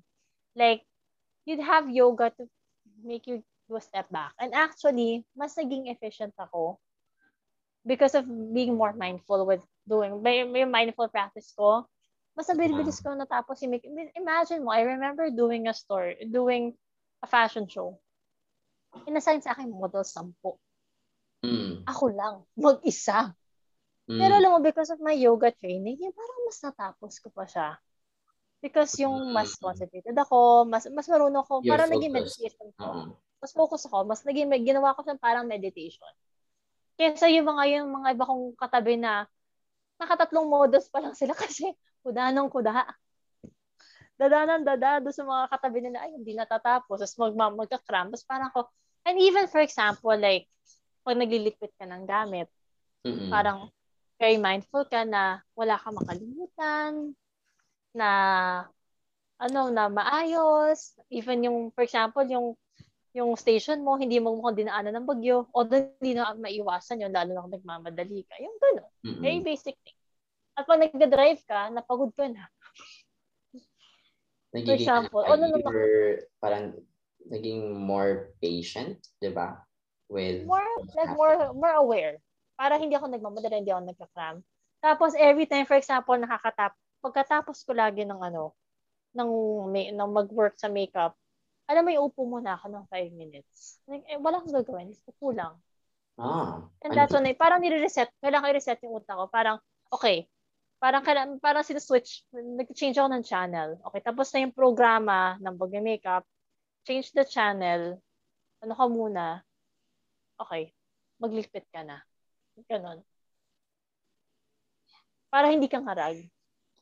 I don't know if it's, feeling ko it's yoga, I guess. Maybe the meditation. It is, it is, it is, yeah. Oh, parang ginagawa ko siyang meditation. And even crafting is meditation. Yung pag naggaganchiglo ko, it's actually meditation. Correct. And, oo. Oh, Kaya, ano, yun yung parang feeling ko ganon. Although, parang, it became more of like kung paano, para siyang naging nakatulong sa akin that I won't be so ngarag.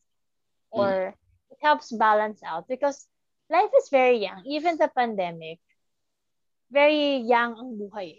Diba? Everything is instant. You have instant noodles, instant coffee, I don't know, like instant whatever. Mm-hmm. So you need ano, you need this one to balance, to counteract the the fast pace. Correct. Ito, you have this. Kailangan mo balance. Ikaw din sasabog ka eh. So, you need to slow down din. Ganun. Or parang, for example, pag nasi naiinip ka sa, pla- sa aeroplano, 'Di ba? Like ano gagawin mo? Wala in-flight entertainment, budget flight ito. Diba? Budget flight ang kinuha ko, walang in-flight entertainment. Ano gagawin ko? Pwede dai, mag-meditate, oh, meditate ka dyan. Yeah, those are good examples actually, Bans. Oh. Sa ito naman, from, I think I um I I've, I've mentioned you this uh during the pre-show. What would be the best thing that you can give to yourself? material. House and lot, charok. Joke lang. House and lot, why not? Hindi. Self-care talaga. As in, huwag kang madamot sa self-care. Like, it can be, it can, hindi mo kailangan magpa-spa ka, di ba? Kasi una, hindi pa bukas yung spa. I mean, kahit mag-order ka lang ng grab food na gusto mo. Like, okay, mm-hmm. ano mo yung ganun? Self-care. Alaga-agahan mo na. For example, kung let's say, tumakbo ko lang ako, yung, yung may time ka lang na, it doesn't have to be like a whole day of self-care because, you know, meron, ka, meron din iba. Hindi na ikaw, di ba? But True. even just a small thing, parang gawin mo na siyang everyday Mm-mm. para sa'yo. Para just to fill your cup. Para for example, like when it's your time to take care of your kids, to take care of your parents, to take care of your household, to work, may maibibigay ka. Ba? It can be just like siguro malig kahit ngayon maligo ka ng, mag-scrub ka ng maligo ka, kahit yun lang. Kahit yun lang. It doesn't have to be sobrang bonggang meditation, ganyan. For example, pag ligo mo, gumamit ka ng favorite mong body wash na mabango, ganun lang. Hindi yung, or for example, let's say, you, you give your, for example, pagkakain. Let's say that it was that your cheat day, kumain ka order ka ng gusto mo, di ba? Mm-mm. Or for example, even wearing like this dress that makes you look, alam mo yung parang may damit ka dyan sa closet mo that always makes you look good. But because you can't wear it because we're all stuck at home, just wear, wear it. it. Correct. lipstick to. Oh, ganun. Actually, I've, I ha, I, meron akong nakausap. This is very good actually. Kasi like, na-mention ko na parang, eh, ayoko masyadong nagme-makeup na, for example, everyday kasi nakakapagod dalawang oras. Mm. And this is like a mom. She's like one of the most popular bloggers. I think she still is. Mm. She's an influencer. And then, sinabi niya na she really takes time every day pag lalabas siya that those two hours to put on full makeup. As in, I mean, parang sasagala na makeup. Parang beauty makeup. Talagang gano'n. The, the works. Kaya sabi mm-hmm. niya, those are just the two hours that she dedicates to herself na parang pang treat na niya yung sarili niya. Kasi she takes care of her kids, she takes care of the household, ganyan, she works, ganyan. So parang yun yung ano niya. Parang inala, yun yung parang self-care niya, di ba? Pwede time, correct. Oo. Oh, and I also have the student back then sa yoga studio. Yung yoga niya, whatever time, kailangan siya, kailangan niya mag-yoga ang tawag niya doon paid silence. Kasi she's a mom, she takes care of her kids. Oh, that's very nice. Sabi niya, paid silence. Sabi kailangan daw niya mag-yoga. Kasi paid silence daw niya. That's her paid silence. Katahimikan lang daw yun from her busy schedule and from taking yeah. care of her. Ganon. Sabi ko, okay. Tapos ganon. Kaya importante na, parang, yun nga sasabi ni Teacher Eileen, self-care is not selfish. Diba? Parang don't forget, okay lang yan. Ganun lagi. Okay. And it makes perfect sense. Lalo ng pandemic na parang nawala na lahat. Pero wag ka naman sobrang mm. mag-self-care na naubos, na sobrang gastos ka na. di ba? Na parang ubos na, no, nakauubos na kakaano, di ba? Parang, ano lang, yung tama lang. Mm-mm. And um, one of your ano din, ito, nakilala kita na ginagawa mo to talaga is um, one of your, this is also self-care is mahilig ka mag-wine. So my question would be, Hindi naman. who would you like to invite for a wine night in the coming months and bakit sila? Ay, si Kino. oh, si Kino. Uh, Una, so lang yung mahilig ko mag-wine eh. so lang yung pwede makisabayan sa mas malakas uminom sa akin. Uh, I don't know, because we always have a lot of good conversations online. Kasi online ko lang siya nakakausap. And we'd only see each other like since the pandemic, twice lang kami nagkita in person. Mm. Dahil lang may kinuha siya, sabi, meron na siyang errand. Yun lang. Yung may tipong mga 10 minutes worth lang. Yung bumili lang siya ng kape. Mm. Pero I was also there. Alam mo, nakita lang kami. Yung ganun lang. Uh-huh. Kasi parang feeling ko dami namin pwedeng pag-usapan. And lahat ng uh, usapan namin always makes sense. Yeah. So, kulang eh. Kulang yung Facebook chat, Kino. So, alam mo, kailangan, tsaka di ba remember, Paris, when we went in Paris? Paris. Like, oh. naging project na yan, na, uy, kasi they have this only rosé and whatever, na, mm-hmm. pag ano, hanggang nagsara na si Paris, hindi na lang matuloy-tuloy. Aww. nagsara na, pandemic casual. Mm-hmm. I mean, they have the best pancakes ever outside my household, they're the best pancakes I've ever tasted in this country. Sayang, no. they closed down. Yeah, they have the, yeah. Anyway. Feeling ko, yeah, feeling ko dami namin pag-uusapan na because our chats are bitten. Like, we'd have, like, we even have video calls are bitten. Although ako, I just stop at one glass. The rest is water. I just stop at one glass. Yeah. Yeah. Pero I um, pero bata pa lang ako para in-expose na rin ako sa alcohol. Mm. Tapos ano, kasi sabi at least when you get drunk, at least when you drink out, you know your limit. True, no? Hmm.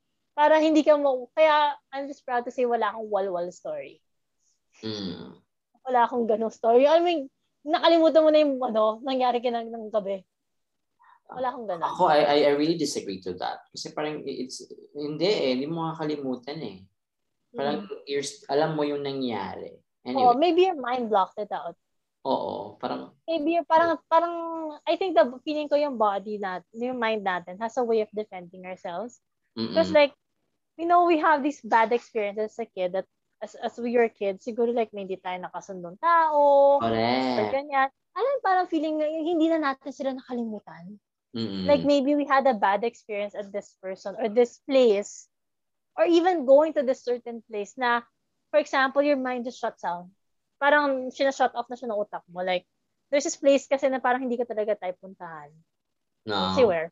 Pero I won't say where. Pero until now like I pag pupunta like you would go there several times. Mm. Pero you you ask me how to get there, I won't even know how. No. Kasi maybe maybe I blocked it out. Yeah. Maybe pwede, my mind pwede blocked it out. Oo. Pero yeah, may mga ganun din. Or maybe like yung mga, maybe may nakaaway ka ng bata na kasi hindi mo na siya maalala kasi, oh, hindi mo, naalala ko, naalala. I don't know, maybe my mind blocked it, blocked out. Ganun. Maybe. Truly, no? O sige, eto na tayo. I'm down to my last before tayo mag-backstock. Ay, so, Akala ko ba hanggang five years tayo? Hindi naman. Anyway, sige, ito na yung question. So, right now, if um, if you're facing the old Bambi, like your old self, like kaharap mo yun. Anong age? Uh, siguro. Anong age? 16-year-old Bambi. Ano ah, 18? 16. Ano yung sasabihin mo sa kanya? What would be your message to her and why? 16 ako, very sheltered ako eh. Very super sheltered ako ng 16. Mm. Sabi, girl, girl, there's more than just that bubble you're in. Yun. Because mm. I was sheltered eh. Kasi all girls school. Correct. Tapos maliit lang yung mundo ko. Kasi ang alam ko lang, bahay, school, bahay, school. There's more than just what you see at school. At sabi ko, at yung girl, yung crush mo, wag! girl, wag! yung binag-crush na crush mo, nung 16 years old ka, girl, eh. No. no. No. Guwapo, pero mm, ganun. Okay. Kasi yun siya, right. wala naman siya Facebook. Ito na, the last one. What life advice would you like to pass on to? Pass on, ano life advice I would pass on mm-hmm. to? Alam mo, life is short. Life is short. Alam mo, parang huwag ka mag-aksaya ng panahon. So make it count. No? Oo. Parang kung gusto mong sabihin sa kanya na mahal mo, sabihin mo na. Ano mawawala sa'yo, di ba? True. Lalo na now, the pandemic, di ba? Lalo na with this pandemic, life is short. So kung may gusto kang patawarin, patawarin mo na. Kung gusto mo mag-sorry, mag-sorry ka na. If you wanna do, try to do something, and it's not gonna be much of a loss, try it. Ganon. Tsaka, oh yeah, like that. And then, learn new things, never stop learning. Even as yoga teachers, we all know that. We never stop yeah. learning. And right now, we have what, like the, the luxury that we have now is time. Diba? Because we're like stuck. Mm. So, ano, try to discover new things, learn new hobbies. Diba? Minsan, for example, pag sabi mo, eh, wala akong energy, nakagusto ko lang humiga. Upo. Stand up. Kung yun ang kaya mo, okay yan. Baby steps. Parang sa ano, higa ka buong buhay mo. Di ba? Ganon. Mm. Pero, yeah, yun. Like, life is, uh, life is too short to just spend it lying down. Diba? I mean, sa akin, ah, I still, I still mope at, I still do mope about the fact na hindi pa ako makapag-travel. But I'm still hoping and manifesting soon mm-hmm. that I can.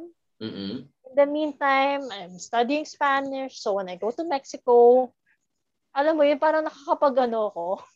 Nakakapag, at least nakakapagbasa ako. Uh-huh. Pwede ako pupunta ng Mexico. Or for example, like, like kahit na yung mga pusa ako lang kinakausap ng Spanish, okay lang. Kahit na, ano mo yung ganun. Mm-hmm. Vlog. Because one day, I'll be vlogging na, hey, guess what? Like, hey guys. I mean, parang ganun. Like, I actually use my vlog as a as a virtual diary. Kasi mm. minsan nakakapagod na people talk to you, oh, how are you? How are you? How are you? Parang ninarate ko pa ba? Ito na ang vlog ko, panoorin nyo na lang. yun. And also to keep current. Diba? To keep myself current.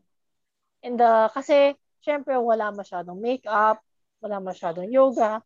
So, mm-hmm. to keep myself in the picture then. Like I would do reviews na, hey, I'm still here. That's my way of spreading fitness and beauty pa rin.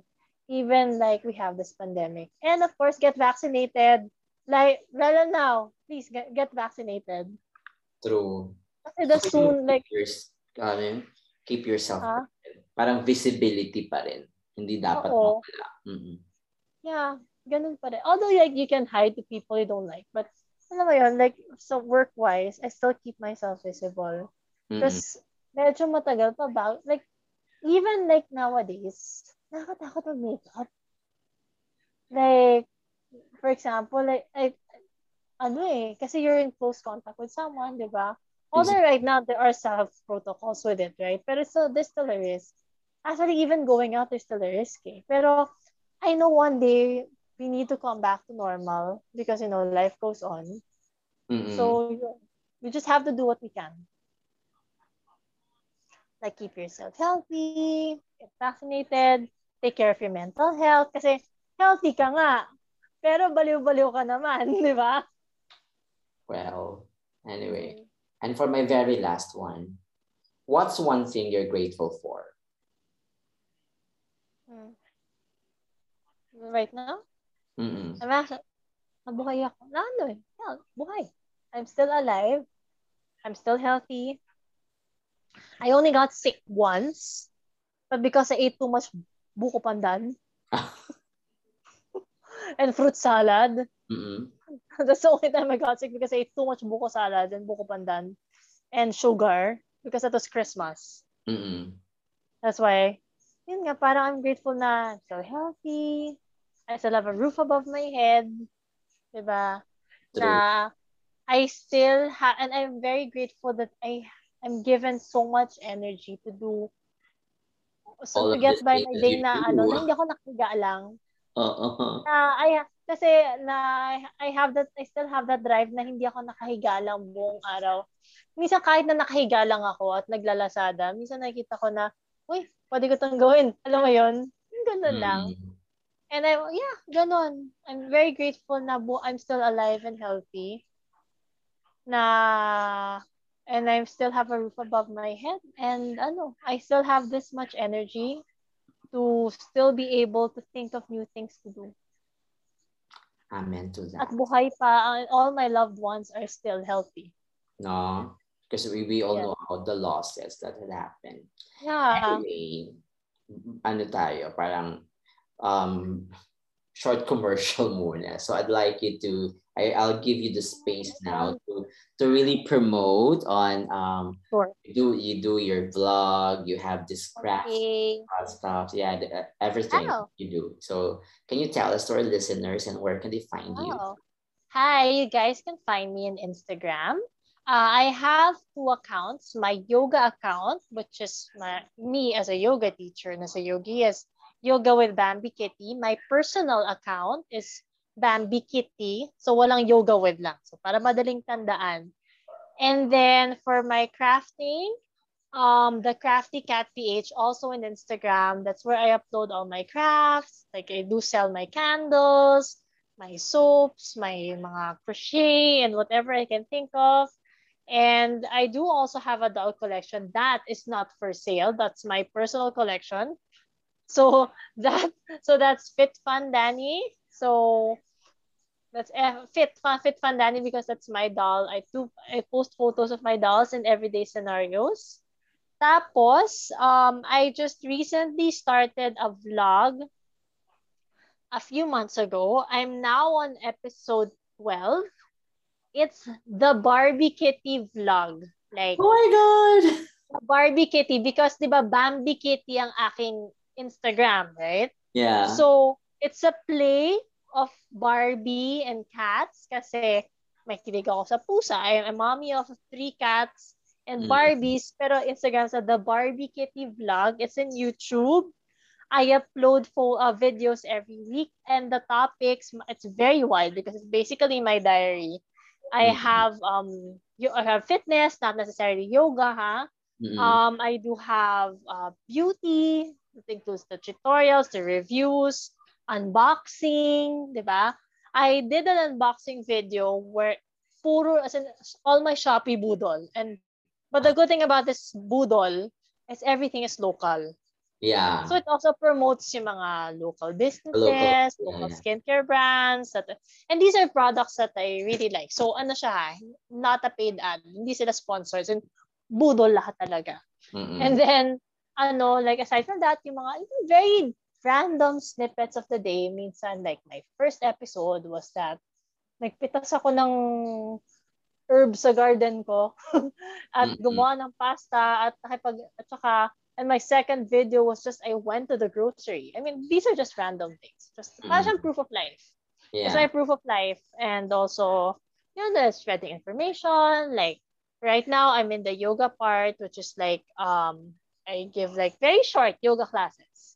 I mean like um not everyone has not not everyone can go to a yoga studio right now because a lot as you all know a lot of yoga studios here in Metro Manila closed. Mm. I'm not sure about the others in ano, yung iba.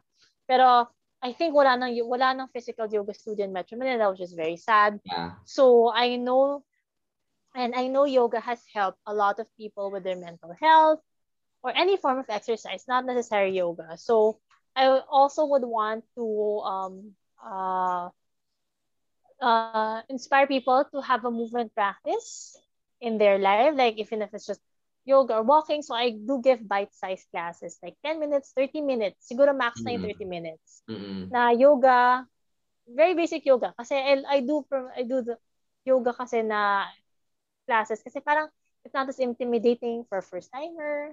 Correct. Kailangan mo mat lang. You tailor it like super beginner friendly. Yeah. It was very beginner friendly. I even have a yoga video na sa kama lang. Oh. Yeah, as in, gising. Parang galaw. Buksan mo mata. Upo. Di ba? Mm-mm. Nasa kama ka na, mag-yoga ka na. At least just to get that into your system. Mm-mm. Ganon. And then, so you can check me out on YouTube. Please watch my videos. Thank you for giving me views. And thank you for all my viewing hours. Please help subscribe para makapag silver play button ako. Ganon. I just started. Yon. All right. Thank you so much, Bambi. So, um, I have so much. Guys, Wait lang ha. Yeah, I think I have to charge my phone pagkakachika natin, nag-15% na yung baterya ko. Sige lang, sige lang. So thank you so much uh, for that, for um, all of the things about Bambi. So you can check it out. So all right? Are you gonna post? Sorry, sorry, sorry, sorry. Wait! Okay, ah. okay. Wait lang, wait lang. Ayan. Sige, I'm back. Nag-charge lang yung phone ko. Ah, sige, sige. No worries. We're gonna edit that. So, all right, Elite, we're here now with our backstock. So, we're gonna um, just say your first thoughts. Yun lang naman yung gagawin sa back. First thoughts? Akala mo one word lang. no, parang... Ah, sige, go lang. Uh, um, depende sa'yo, like, if you want to expound it or pagdagdag. Oo, sige. Kasi I'm gonna... Parang tumagal tayo ng two and a half years. Yes. All right, for your first word is beauty. Trabaho ko yun eh. Trabaho kong beauty. Ah, uh, yun diba? na nga. Oo. Oo. Trabaho Next ko yan. Buhay ko yan. Next word naman is rest. Necessity. It's a necessity in life. And it is ano, you need it to repair yourself. Necessity talaga siya. I mean, kung sinabi ng katawan mong pahinga, magpahinga ka. Kung hindi, it's gonna force you na magpahinga. And that's what happens when you get sick and when you burn out or collapse. Agree. So when your body, listen to your body, when it tells you to rest, rest. And also your heart. Ah. Rest sa, rest sa heartbreak. Pag masyadong maraming heartbreak, pahinga mo muna yung puso mo. All right. Next word would be pandemic it's a challenge. It's been a real challenge. The pandemic has been a challenge for me because it's a period of uncertainty. Actually, each day, parang accomplishment na yung, hey, I went through the day. Yeah. Without losing my mind. Naging ganun siya. True. Very uncertain actually. So parang you need all the support you need just to get by. Okay. So sana di na maulit. Ayoko na. Sige, next word naman is mental health. Take care of it. You need to take care of it. And also, parang you have to watch out for everyone else's mental health. Kasi, kailangan eh. Mm-mm. Diba? Mm-mm. Kasi kung hindi, you really need it. Tsaka, I wish it would be dis- destigmatized, as we all know, na parang people, because diba, minsan nagkakaroon ng ay, arte lang yan. No, you yeah, really check it's not. That. It's really real. Yeah, it's really real. Actually, I saw this guy in BGC one time. He's walking around. Alam mo yung parang sa sandwich board, yung ganon. Nakalagay oh. check in on your friends. Meron siyang ganon. Oh my God, it's a very good campaign. Oh, oh. yeah, like, it's this Something. random guy. I don't know if he was biking or walking. Kasi he was wearing, alam mo yung parang, parang placard. Nakalagay yeah, yeah, yeah. On your friends. Kasi like, if, here in the urban setting, there are people na mag-isa lang sa bahay, like condo. You're in the shoebox. Exactly. Na mag-isa ka lang, tapos sino kausapin mo? Diba? Viber group. Kapit, minsan, sa Viber group, sa nagkakaroon no? sa special. To check on your friends. Yeah, I mean, like, True. Yeah. Kailangan, minsan talaga, minsan sa I'll just randomly call like someone if you can. Kung feel mo lang, di ba? If True. you want, if you like randomly checking on someone, Go ahead. Kung ano kakausapin, kailang. Sige. Next word is time. Time. We have a lot of it right now. So, never, ano, never let it waste. Diba? Ang daming oras. So, gamitin na mabuti. Use it wisely. And also because life is short. Kita mo naman what's happening now. Agree. Mm-hmm. Next word would be food. Ah! Source of comfort ko yan. So it's my source of comfort. Pero I've learned now, parang food, pero try to eat the good ones. Yung totoong pagkain sometimes. Like, di ba? Eat, mm-hmm. eat right. Because food is medicine. Make food yes. your medicine. Yes. Don't let medicine be your food. Di ba? Correct. Next again. Next word would be healing. Healing. We all need to heal. Kailangan natin. Like, mentally, physically, sana maraming ma-heal ngayon, lalo na yung mga may sakit. Mm. Mm-mm. Yun ang kailangan. Pati rin yung mga nag-aalaga sa may sakit, sana ma-heal din sila. True. Kasi I'm sure they're very exhausted. Yeah. Next word, gratitude. Gratitude. Every night, yung ginagawa ko, parang, what are you, di ba I remember si Paolo during a, would always say like, what are you grateful for? Yeah. So, minsan sabi mo, minsan talaga pag yung day ko, oh my gosh, ang, ano, ang tsaka ng day ko. O, ano ba nangyari? Diba? Parang, ngayon, at least I'm grateful na meron ako isang student na pumunta sa class, okay na yun. Alam mo yun? Yung okay. ganun, very small victory. Parang little small victories. Gratitude. Start small. Parang always find na what are you grateful for. Mm. Okay. For the next one would be authenticity. Oh, that's ano, always be your authentic self. Diba? You can't go wrong with that. Kasi lalabas at lalabas din yan eh. So what's the use of hiding? Diba? Uh, Always be, don't be afraid to be authentic. Kasi yes. ikaw yan eh. Ikaw uh, yung flavor mo yan. It's, it's, it's you eh. Diba? Love. Learn to love your authenticity. Agree. Okay, and then the next one is health. Ano? Health? Take care of it. Alagaan mo yung kalusugan mo. Like, ano, vitamins ka, bako, pabakuna ka, di ba? Encourage your family to get vaccinated. Tapos exercise. Alam ko yung pa lang eh. No-start pa lang ng pandemic, sinasabi, mag-exercise ka. Tapos kahit walking ka lang. Tapos eat right. Tapos wash your hands. Ganun. Those are the Sanitary basics. I agree. Basics. Alright, kailangan yun doon. Dapat gawin pa rin. Okay, I'm down to my last two. Um, the la- next one is telenovela. Para, actually, that became my, ano ha, for a time, that became my escape. Alam uh-huh. mo yung, yeah, that became my escape pag ano, yung, for example, pag nabuburo ka na, like, in YouTube, they would upload all these circa 2000, this is like Tagalog soap operas ha, like from uh-huh. GMA ABS. They would upload the full episodes. Di ba? Mm, yeah. And ano mo, parang one time, alam mo yung binge watch ko in three days.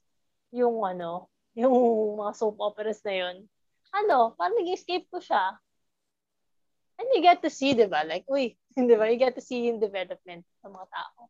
Oo, and then I you mean, also get to understand. And nagbabago kasi pag inuulit mo siya, di ba? Parang iba Nagba, parang you see it differently. Lalo na when you're old. Lalo yung mga soap opera sa pinabas ng bata ka, mas naiintindihan mo siya ngayon. True. Lalo na these fantasy, actually yung mga fantaseries, no, what you do, pag so maging hardcore, watch the movie it was based on, watch the fantasy Like, watch a Darna movie, mm. tapos panoorin mo yung Darna series. Parang iba-iba yung interpretations. correct, correct, correct. I'm gonna do that Oo. nga. O, sige, sige. Alright. I need to ask you this, the last two. The last two na lang pala. Of course. Lang, ah. wait lang, wait lang. Wait lang. Eh. Sigurado ko. Pusa akong kulit eh. Ah, sige. For the last two, uh, I need to ask you, the word is yoga. Oh, yoga. It's a ba- yoga has been my balance in a very crazy life, in a very crazy lifestyle. It has also helped me physically become stronger. And I also recommend yoga for those who want to get started with a fit, with a movement practice kasi hindi siya as intimidating. Kasi it starts gentle eh. You don't start with burpees, right? Yeah. Parang sa yoga, you start like, meditation ka, like, uy, nakahiga, pagod ako. Sige. Tapos, una, pagagalawin ka na. Tapos, amaya, nag-warrior-warrior ka na, pawis-pawis ka na, and then you cool down. So, alam mo yun, it's very gradual. So, it's, yun yung nire-recommend ko. Tsaka, hindi siya masyadong matagtag sa knees. Kasi minsan yun ang nireklamo ng tao. Tapos it's not repetitive. Yeah. Hindi siya repetitive kasi minsan gugulat. Depende sa teacher eh. Gugulatin ka na ng teacher. Tago na sa pangalang teacher Lester. Gugulatin ka na sa kundinyasa na. But I love his classes. Oh my God. Uh, oh, sige. And for my last one, oh my God, I'm down to my last one. Backstory. It's really fun. Alam mo naman yan. Parang, parang gusto, gusto ko talaga mag, ano, mag-guest ng podcast. Being artista. Ganon. It's really fun. Parang, saka iba-iba yung flavors. I kind of binge watched your podcast. Like, uy, oh, thank you. Iba-iba. Binge, hindi pa na binge watch kasi hindi ako nanood. Ano, binge listen. Like, iba-iba. For, ano, per guest. Yun nga, parang I like that you you have, I think you got this podcast para siguro like yung pandemic. Ito yung makatas ng pandemic, di ba? It is. Like, yeah, it turned like a year already. Oh, uh, I know. Congratulations! How many viewers na?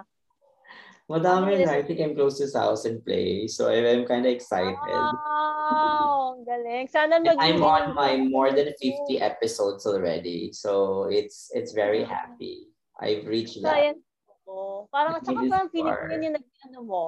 That's like became your outlet for the pandemic. Yes. And I like made you, it kept you busy.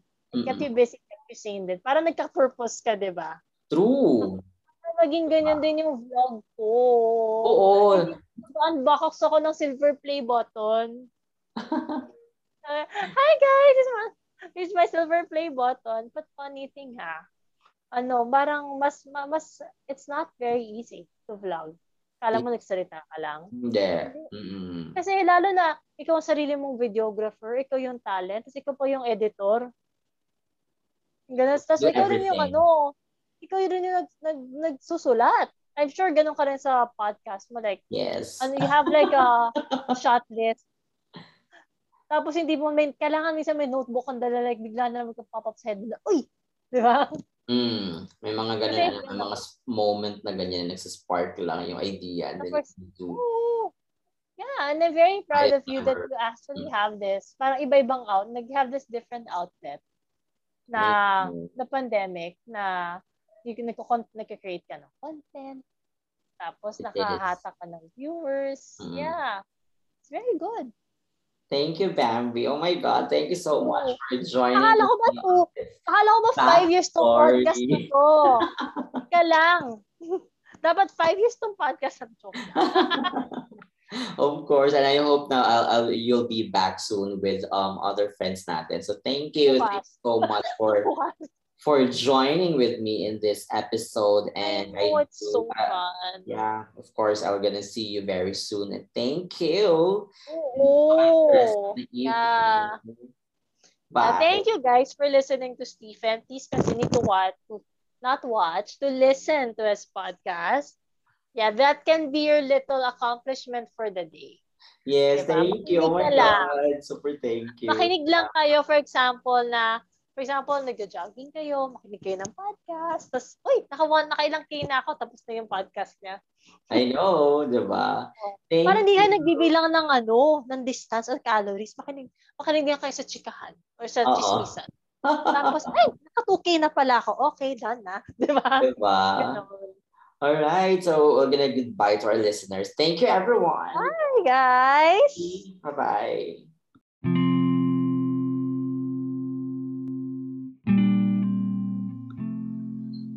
Mindfulness is available to us in every moment, whether it's through meditations and body scans, or mindful moment practices like taking time to pause and breathe when the phone rings instead of rushing to answer it. I hope you had fun for this episode.